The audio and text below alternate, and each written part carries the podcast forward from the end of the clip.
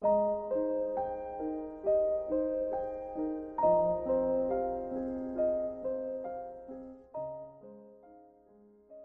好，欢迎收听三六五读书，我是殷公子。你若是爱千古，你应该爱现在。昨日不能换回来，明日还是不实在。你能确有把握的，只有今日的现在。爱默生，爱默生被誉为美国的孔子，美国思想之父。他的生命横贯整个十九世纪，是著名的散文家、思想家、诗人。他有很多脍炙人口的名言，被人们推崇为人生警句，而他的诸多思想对于美国后来的意识形态都有着深远的意义。他主张人们时刻尊重与倾听自己的心声，并要学会发现和观察自己内心深处闪烁的微弱的光亮，而不是仅仅注意诗人和圣贤者辉耀天空的光彩。今天就为您来读一篇他的短文。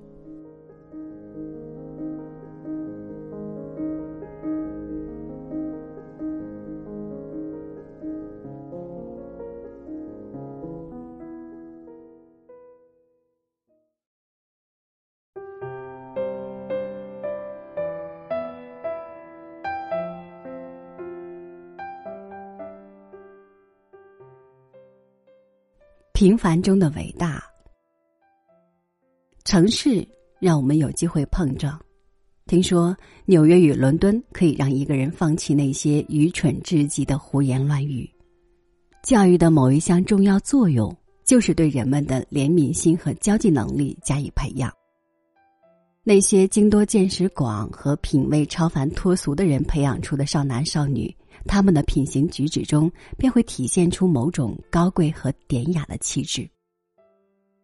富勒曾说：“德国塞纳公国的伯爵每一次脱帽，都从西班牙国王那儿得到一个臣民。”假如没有全社会这样的温文尔雅，你是无法拥有一个十分有教养的人的。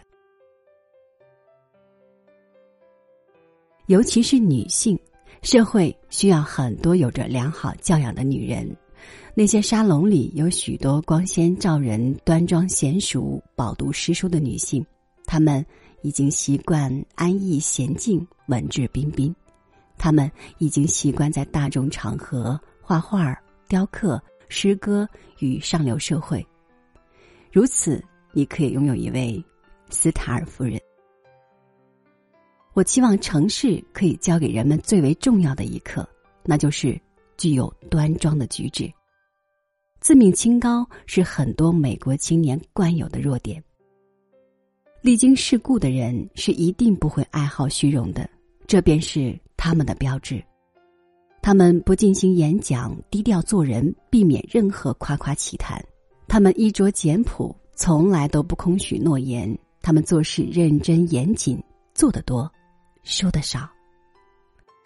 他们一直都以最谦卑的词语称呼自己的职业。以防遭到那些恶毒语言的攻击，一个隐姓埋名、身穿粗布麻衣的杰出人士从我们身旁走过的意识，是如何刺激我们的想象啊！曾经，拿破仑在他那富丽堂皇的宫廷早朝上，一副朴素的平民装扮；彭斯、斯格特、贝多芬、惠灵顿。歌德，又或是每一个能力杰出的人物，都曾被人们看成是无名小辈。伊巴密农达就是一位从不说话却一直在聆听的人。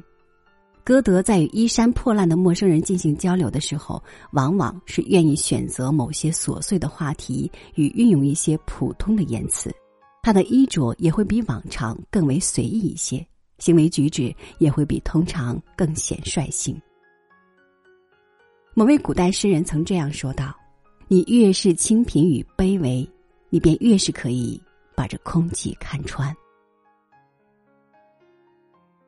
我觉得华兹华斯为何会在威斯特摩兰郡得到人们的赞颂，就是由于他为邻里街坊们树立了榜样，让他们知道在不炫耀、不声张的情形之下，怎样去过一种有教养的、舒心的家庭生活。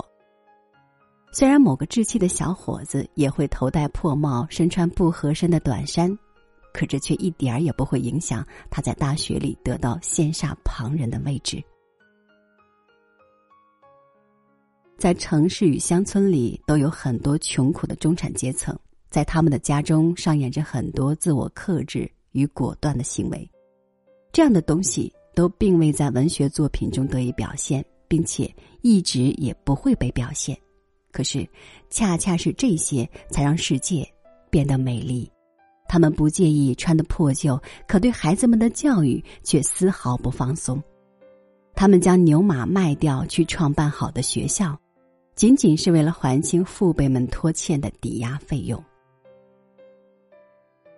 如果某人下定决心要成为鼓舞与引领他的同胞的伟人，那样的话，他就一定要避免同别人的灵魂一起前行，防止在他们的年复一年的臣服观念的束缚下生存、呼吸、阅读与写作。毕德格拉斯说过：“在早晨需独处，只有如此，大自然才会与你谈话。可他在人群里却从来不会像这样开口。”只有如此，他的宠儿才可以得到那些单单向严肃与专注的思想展示自我的神圣力量。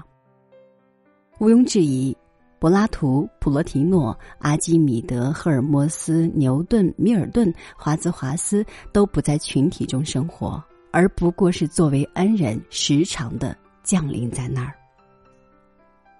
学识渊博的导师将会谆谆教导年轻弟子们把这一点记住，在时间的分配与生活的安排里，必须要分出独处的时间，而且养成良好的独处习惯。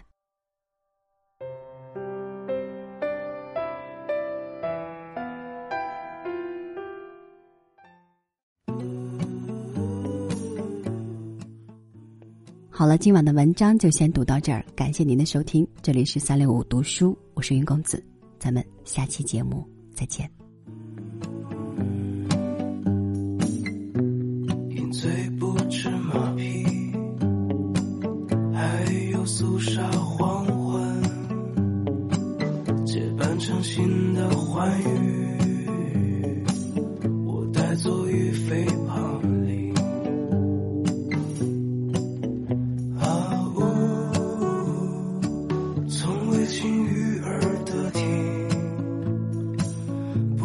我夫所以菩提哀怨不得而已。破碎的人啊将心底暮色托起檀木衰老放心事